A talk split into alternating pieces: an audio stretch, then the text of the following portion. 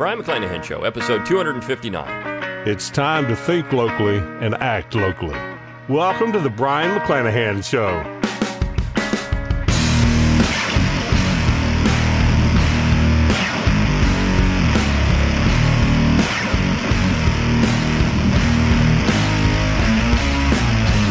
Welcome back to the Brion McClanahan Show. Glad to have you back on the program. Very glad to be here. Don't forget to follow me on Twitter at Brion McClanahan. Like my Facebook page at Brion McClanahan.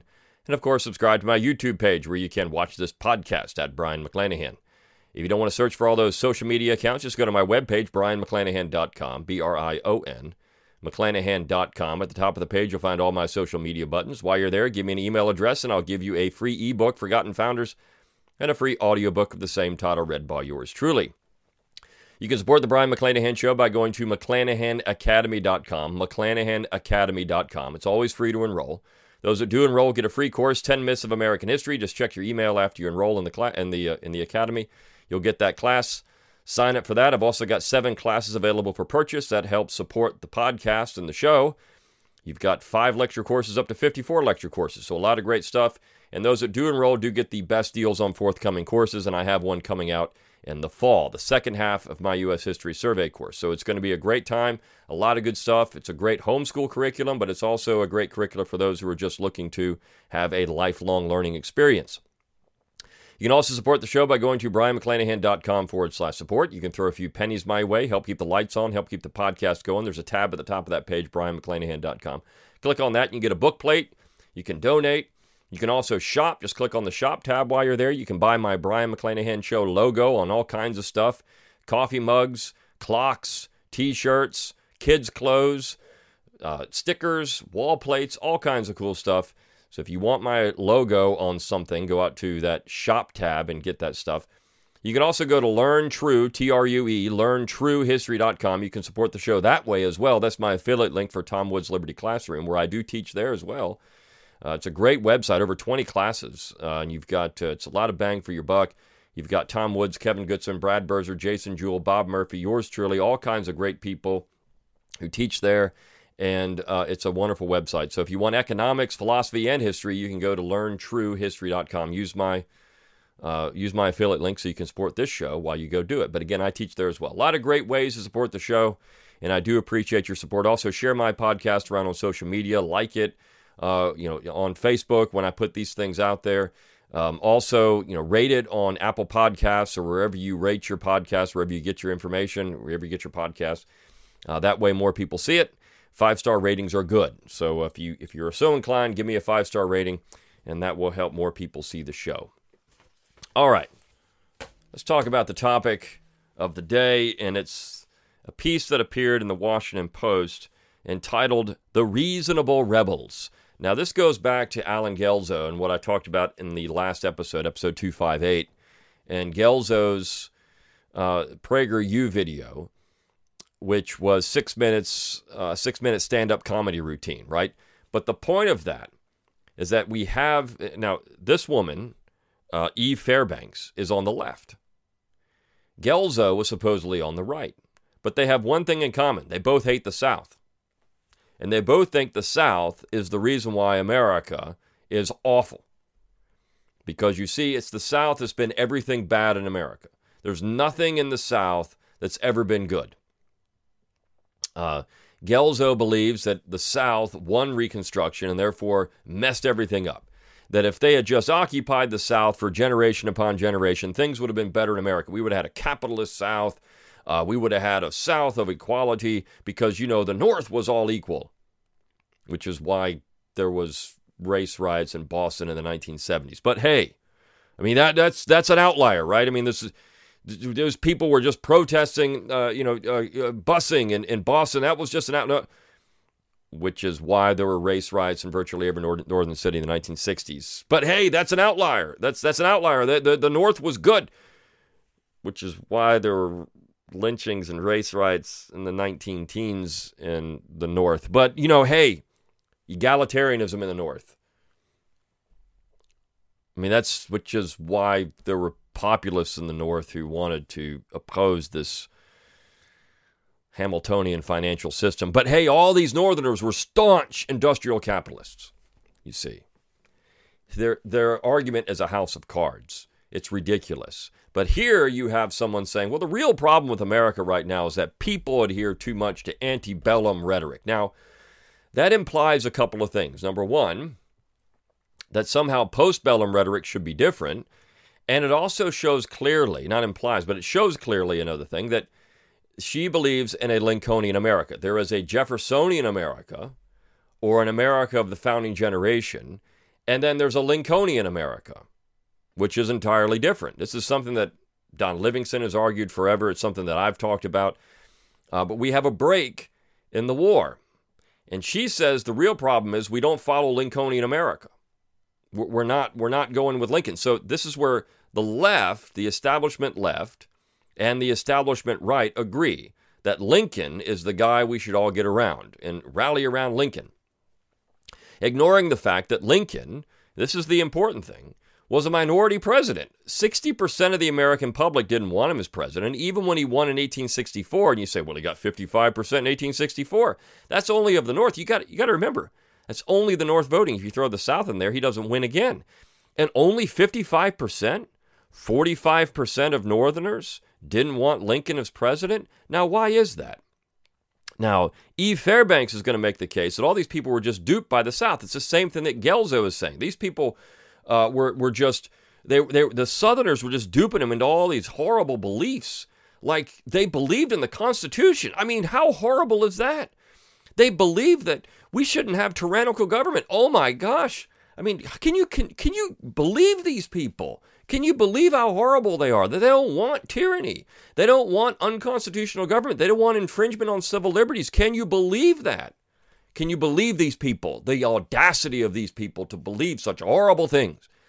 To believe in English civil liberties, to believe in the rights of Englishmen, to believe in the ancient constitutions, to believe in the Constitution itself and the Bill of Rights. Can you believe these things? Now, I know the argument because she's going to get into the slaveholders, and people will say, well, the Southerners didn't believe in the Bill of Rights because they shut down free speech in Southern states. Well, we have to understand here the Bill of Rights only applies to the central government, not the states. And if the states wanted to regulate speech or whatever publications were in their states, as long as it didn't violate the state constitution, they could do it. Now, you can make a case that when South Carolina did prohibit the distribution of Garrison's Liberator newspaper, that it violated the state constitution. So, therefore, that was illegal. You could make that case. I'm not going to defend that action uh, because if the state constitution is clearly against it, they shouldn't have done it. But uh, there is no federal violation there because the U.S. government wasn't saying you can't distribute that newspaper at all. The South was not saying that newspaper can't be distributed in other places. It just wasn't allowed to be distributed in South Carolina or wherever, if it was prohibited in any other southern state. What I mean, this is the issue. So we're talking about federal policy. And the other thing we're looking at here is, of course, hysteria. And she makes some arguments that are just absolutely absurd on their face. Okay? So I'm going to go through this thing. It's 21 pages, but it's big type, big text, so it's not really that long. Um, but let, let me get into this. So, this again is Eve Fairbanks, August 29, 2019, Washington Post, The Reasonable Rebels. Conservatives say we've abandoned reason and civility. The Old South used the same language to defend slavery. So, right from the beginning, she says all conservatives are simply, and, she says she's not trying to do this, but she is trying to do this, right? So, it's just, these people are just a bunch of racists. After the El Paso shooting, Ben Shapiro, a popular conservative podcaster, asked Americans to draw a line between the few conservatives who are white supremacists and those who, like him, aren't. Almost all Americans are on the same side, he said, and we should be mourning together. And his telling we aren't for one simple reason. Too many on the political left are castigating the character of those who disagreed, lumping conservatives and political nonconformists together with racists and xenophobes. Well, they do this. I mean, look, you can have an argument that has nothing to do with race, and simply because uh, you disagree with them, they'll just call you a racist. This is true. The left does this. I mean, I think that Fairbanks is trying to say they don't, but they do. Uh, now, it's losing its punch over time because they've done it so often it doesn't have any meaning anymore. Uh, I oppose the Green New Deal. You're a racist. Uh, I oppose economic redistribution. You're a racist. I like to drink milk. You're a racist. I mean, it, it's. It's it's stupidity on on the highest level. Now, I, I actually don't drink milk, but I mean, people that do, I, I like using black Sharpie pens. You're a racist. I mean, this is this is where uh, we're going in America. Everything that they disagree with, it, you're just a racist. Then uh, Donald Trump wants to lower taxes. Well, then clearly you're a racist. This is the argument that's used because everything hurts people of color, as they would say, the, the people of color. Uh, everything that uh, the conservatives support does that. Now, this is where Guelzo and I made the point in the last podcast, he's not escaping this by simply by by siding with the radicals during Reconstruction, which is what he's doing. He's not escaping the charges because they would call him a racist too. So, I mean, this is this is the issue. You're not you're not getting anywhere by simply agreeing with them. They're not even right on that issue. So, you should oppose them. This is the problem. Now, Fairbanks says, I grew up in a conservative family. The people I talk to most frequently, the people I call when I need help, are conservative. I'm not inclined to paint conservatives as thoughtless bigots. But, then there's a but after that. I'm not inclined to do it, but I'm going to. this, is, this is how stupid this is. It's the, well, I know conservatives. This is, this is the argument. I know conservatives. I have conservative friends, so I can say whatever I want about conservatives the the the uh, the argument you know that people would say if they call you a racist if you would say you know well I have I have lots of friends who who are not like me. Well but still that's just a cop out. So I mean this is they're using the same logic and that if if a, if somebody who's conservative wrote this but reversed the language well that doesn't mean anything. So I mean it's a silly argument but a few years ago, listening to the voices and arguments of commentators like Shapiro, I began to feel a very specific deja vu I couldn't initially identify. It felt as if the arguments I was reading were eerily familiar. I found myself Googling lines from articles, especially when I read the rhetoric of a group of people who we, we call the reasonable right. These are figures who typically dislike President Trump, but often say they're being pushed rightward, sometimes away from what they claim is their natural leftward bent by intolerance and extremism on the left. The reasonable right includes people like Shapiro and the radio commentator Dave Rubin, legal scholar Amy Wax and Jordan Peterson, the Canadian academic who warns about identity politics, the social psychologist Jonathan Haidt, the New York Times columnist Bari Weiss, and the American Enterprise Institute scholar Christina Hoff Sommers, self described feminists who decry excesses in the feminist movement, the novelist Bret Easton Ellis and the podcaster Sam Harris, who believe that important subjects have needlessly been excluded from political discussions. They present their concerns as principally freedom of speech and diversity of thought. Weiss has called them renegade ideological explorers who venture into dangerous territory despite their outrage and derision directed their way by haughty social gatekeepers. So I it felt frustrating when I read Weiss, when I listened to Shapiro, when I watched Peterson or read the supposedly heterodox online magazine Quillette, what was I reminded of? Hmm, this is frustrating. What was I? I'm sure that she spends a lot of time with these people. I'm sure she does. I'm sure she reads a lot of these people. I highly doubt it, but I'm sure that she does. Then she gets into my childhood home was just a half hour from drive from Manassas Battlefield in Virginia, and I grew up intensely fascinated by the Civil War. I loved perusing soldiers' diaries. During my senior year in college, I studied almost nothing but Abraham Lincoln's speeches. Uh, so you read Soldier's Diary, but then you studied Abraham Lincoln's speeches. While I wrote my thesis on a key Lincoln address, Civil War rhetoric was almost all I read not just that of the 16th president, but also that of his adversaries. Really? Okay.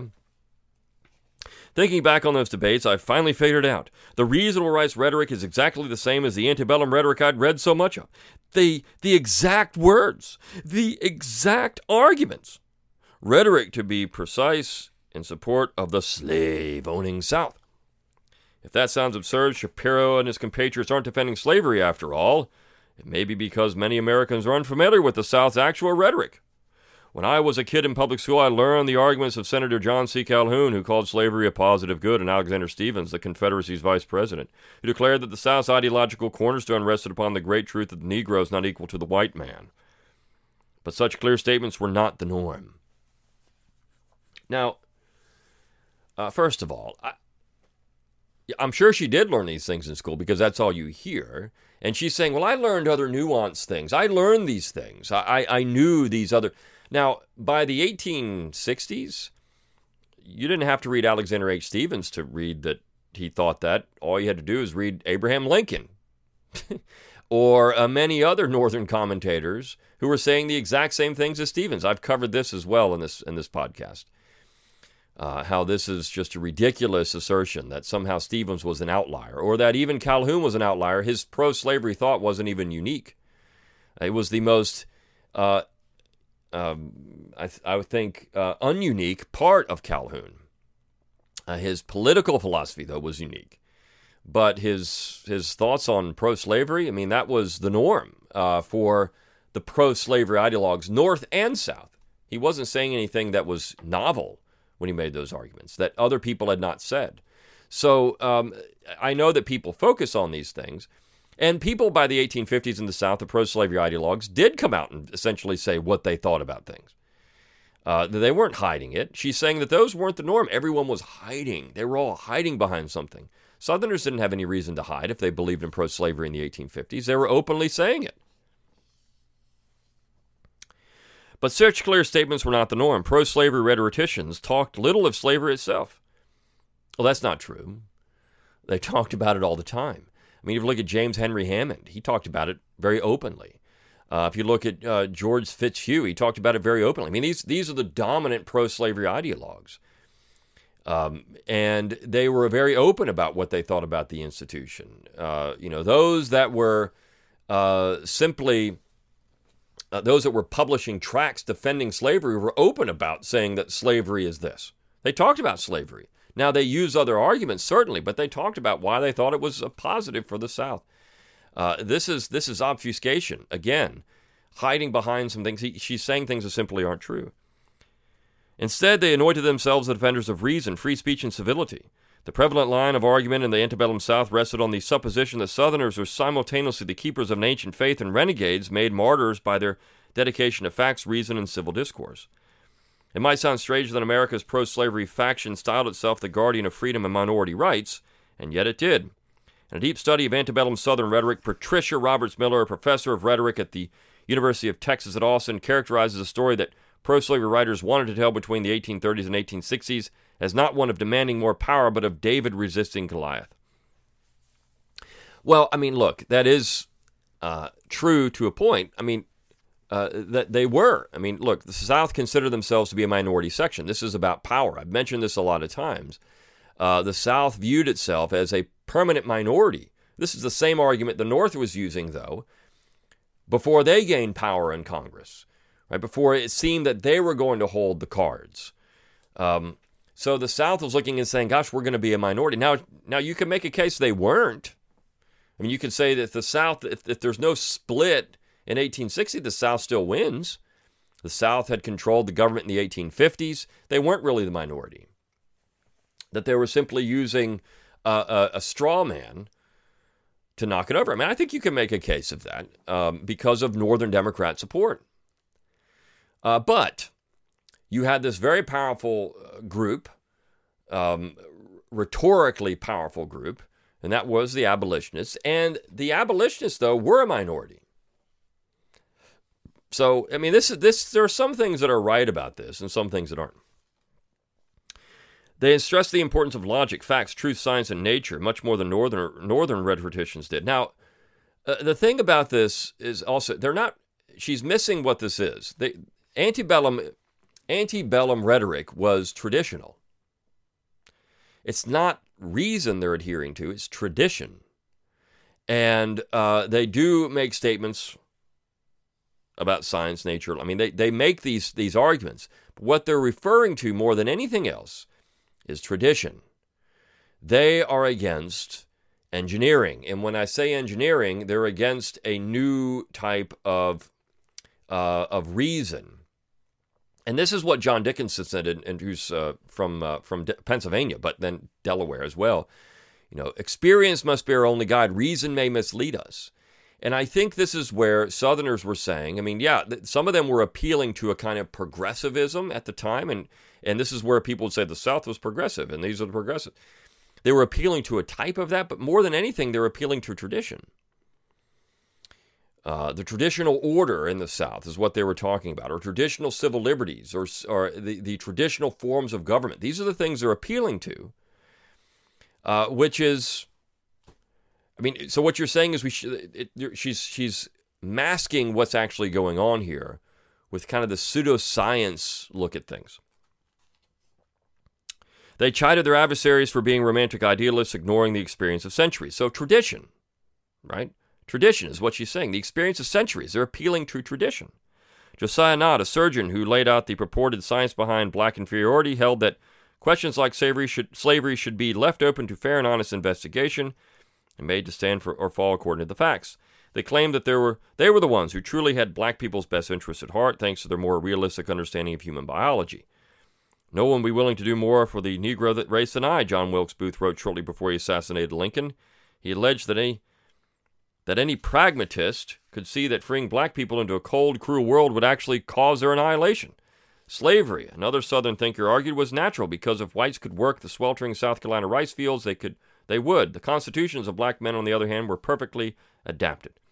They loved hyperbole. Events were the most extraordinary spectacles that had ever challenged the notice of the civilized world, too alarming and threatening, threatened to destroy all that is valuable and beautiful in the institutions of our country.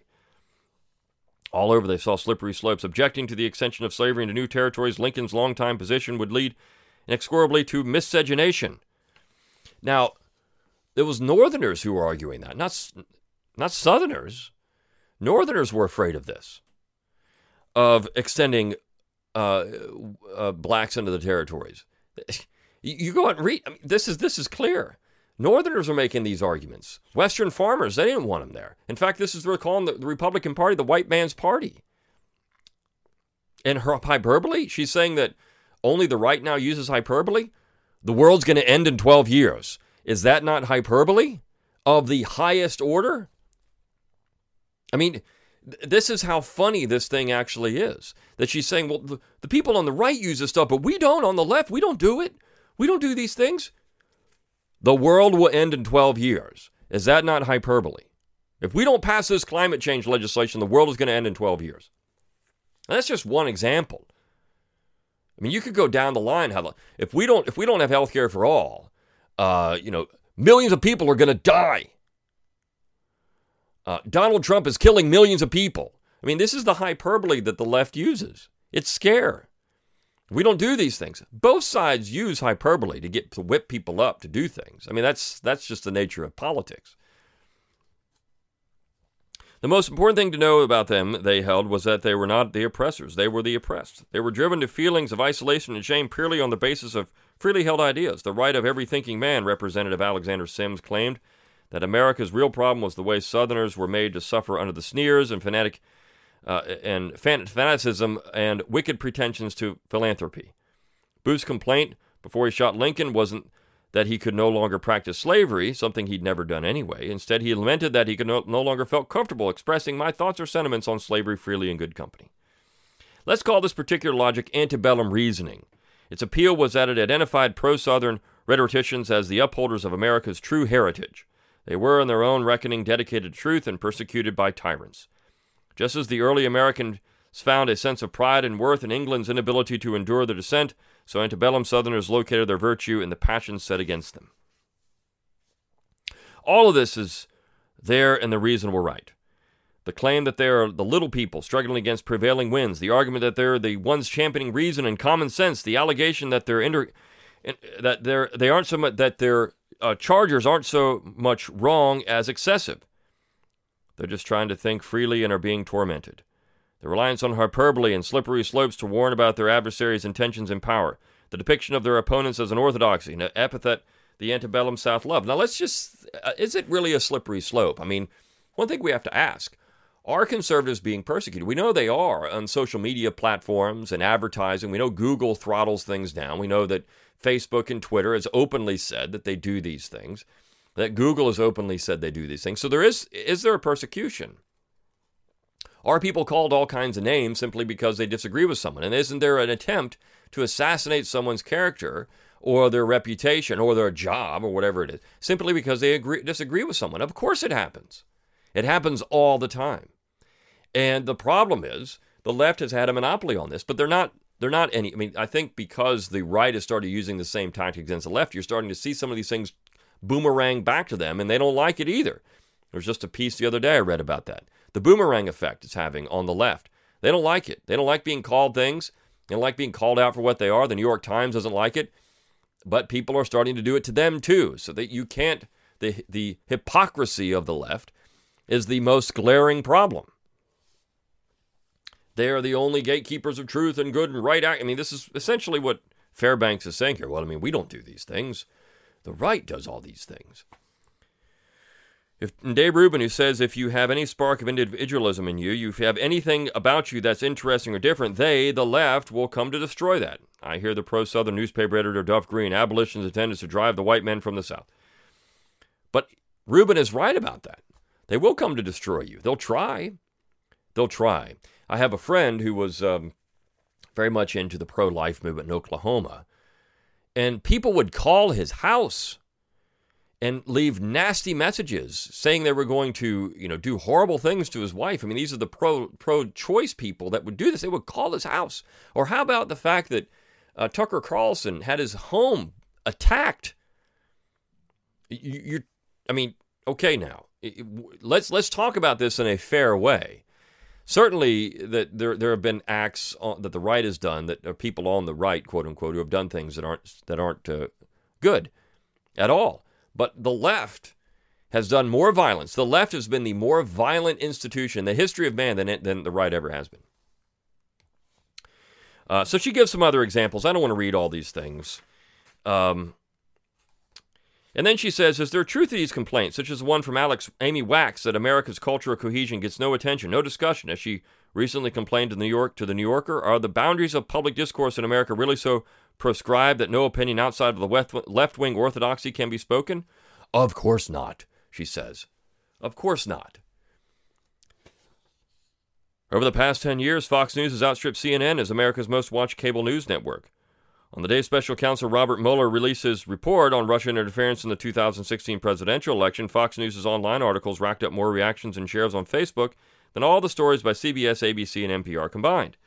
Conservatives control the presidency, the Senate, and the Supreme Court. It is true that it's career ending, or is it true that it's career ending to be of the reasonable right? Shapiro's recent The Right Side of History was a New York Times number one bestseller. Rubin's YouTube channel has more than 1 million subscribers, and last year he was the subject of an admiring 4,000 word profile in Playboy. Peterson bragged that scalpers were charging more to, for a sold out appearance of his ticket uh, of his for, than for tickets to a Toronto Maple Leaf playoff game. Uh, so she's saying because of this, this is an example that these these ideas are out there that people aren't persecuted for them. Really? I mean, there as as Tom Woods had a professor on who said some things against the orthodoxy of the uh, of the establishment academy, and he was put basically in a closet. Nobody talks to the guy. Uh, there are certain segments of society where you can't say things. One of them is the academy. Uh, the other, I mean, look, you have to be careful what you do say uh, at times in the media. Um, but I mean, this is true. Now she says this is Lincoln. You know what we should do is follow Lincoln. Her argument is that we should follow. Lincoln was concerned about these things, um, and so we should follow Lincolnian logic here. We're, these are bad things. We need to just call them out as bad things. So essentially, she's saying uh, that what we need to do is censor. Lincoln was censorship, ultimately. Uh, that, uh, that attacking these uh, the southern way of life. I mean, that was the that was benefit. We shouldn't we shouldn't adhere to antebellum. We shouldn't adhere to tradition or civil liberties or the tenth or the, the Tenth Amendment, the First Amendment, whatever. We shouldn't adhere to that. What we should do is say that we don't we don't have these things. So postbellum logic in her law, in her mind, postbellum rhetoric should be censorship. If you follow her logically, I mean, this is what she's saying. And she's saying that, of course, Northerners were duped by Southerners. And um, she says these are the kinds of questions, or she has the questions here. But why, Lincoln asked, was he choosing to die on the South Hill? Why would applying his principle, the mandate to protect the South from interference by extremist hordes, end up curtailing mil- freedom for millions of black Americans? Was it possible Lincoln suggested that Douglas secretly preferred a slave society to a free one? These are the kinds of questions we should be asking of the reasonable right. I don't know what they I know what they say they worry about, but I don't know that they, what they want. A recent Vanity Fair profile of Weiss begins with everything she's been accused of being alt righter, fascist, the provocateur the left loves to hate. There's no evidence that Weiss is widely hated, except by a subsection of Twitter. She's a New York Times opinion writer. She appears regularly on Bill Maher's HBO talk show. But if she's not defend, defined by being hated, then what is she? So she's saying this is just you know publicity for her. Many reasonable right figures find themselves defending the liberties of people to the right of them, not because they agree with these people, they say, but on principle.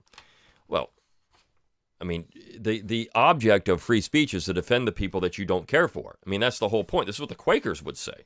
It's a Quaker position. All right, so she says, she, she finishes up with this piece I sympathize with that yearning. I myself was deeply moved by antebellum reasoning as a child. I preferred reading letters written by Confederate soldiers. They talked about bedrock American faith, which was alluring in a complex world where policy is boring and compromise laden. Southerners understood that and used it well. The depiction of our ideas is still the one, subconsciously, for which Americans reach when we feel blown off course. But today I see what Lincoln feared. Nearly daily I read some new fi- figure appealing to antebellum reasoning. Joining the reasonable right seems to render these figures desirable contributors to center left media outlets. That's because psychologically the claim to victimhood can function as a veiled threat. It tricks the listener into entering the world where the speaker is a needy one, fragile, requiring the listener to constantly adjust his behavior to cater to the, Im- the imperiled person. With this threat, the reasonable right has recruited the left into serving its purpose. Media outlets and college campuses now go to extraordinary lengths to prove their balance and tolerance. They do? I don't think they do. They don't go to extreme lengths to, to show balance. It's the exact opposite. In the human body, viruses use the shells of immune cells to trick other cells into letting them in. Principles like freedom and equality have functioned throughout time as the American immune system, warding off sickness, but they can also be co opted. As they were more than as they were more than 150 years ago, ideas like freedom of speech, diversity, and respect are now being used to turn opponents of conservatism into helpless hosts, transmitting its ideas. If you hear somebody lament, as Bret Stephens does, that political opinions that were considered reasonable and normal not too long ago now must be delivered in whispers, it might be antebellum reasoning. But it's true. It's not just reasoning, it's true. She concludes by saying, uh, the truth is that we have more avenues now for free expression in America than we've ever had. Well, that is true. Uh, but the mainstream avenues, many of them are shut off. So you have to use things like podcasts or, you know, uh, alt media, alt media. If somebody says liberals have become illiberal, you should consider whether it's true. But you should also know that this assertion has a long history and that George Wallace and Barry Goldwater used it in their eras to powerful effect but they have become illiberal. Uh, it's just that when you say things like Fox News, it's because people consume what they want to hear, they don't want to hear CNN. But CNN doesn't. CNN is a joke. MSNBC is a joke. So people consume what they want to consume. It's just the left doesn't doesn't consume. The left doesn't spend a lot of money on these things, so they don't watch. Um, we know that the left is the majority because we saw it in the last presidential election. So she's saying that there's some of these things. This proves that the, that the illiberal liberals are not the majority. It doesn't prove anything. Just proves that these people will rally around their people, right? That's all that it proves.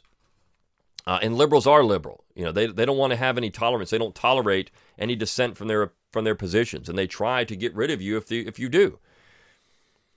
Uh, so I mean, it's true and she she slaps you know Barry Goldwater and George Wallace at the end, right? So, I mean, this is she's this is this is in their language, this is a dog whistle. There it is. These people are just racists, right? So she's using the same the same logic that's always used against the right, the same arguments. She's just trying to hide it in what she says. She's saying, "I'm not I'm not saying these people are this, but they are." And this is how ridiculous this piece is. But, anyways, it's fun to go through these things because, again, it's the South. It's the problem. It's not the North. The North wasn't the problem. The, the problem there were Northerners that were duped, though. I mean, these people were just duped. It's always been the South has been the problem. These people were just duped into believing these things. So that's it. Uh, that's it for this episode of the Brion McClanahan Show. I hope you enjoyed it, and I'll see you next time.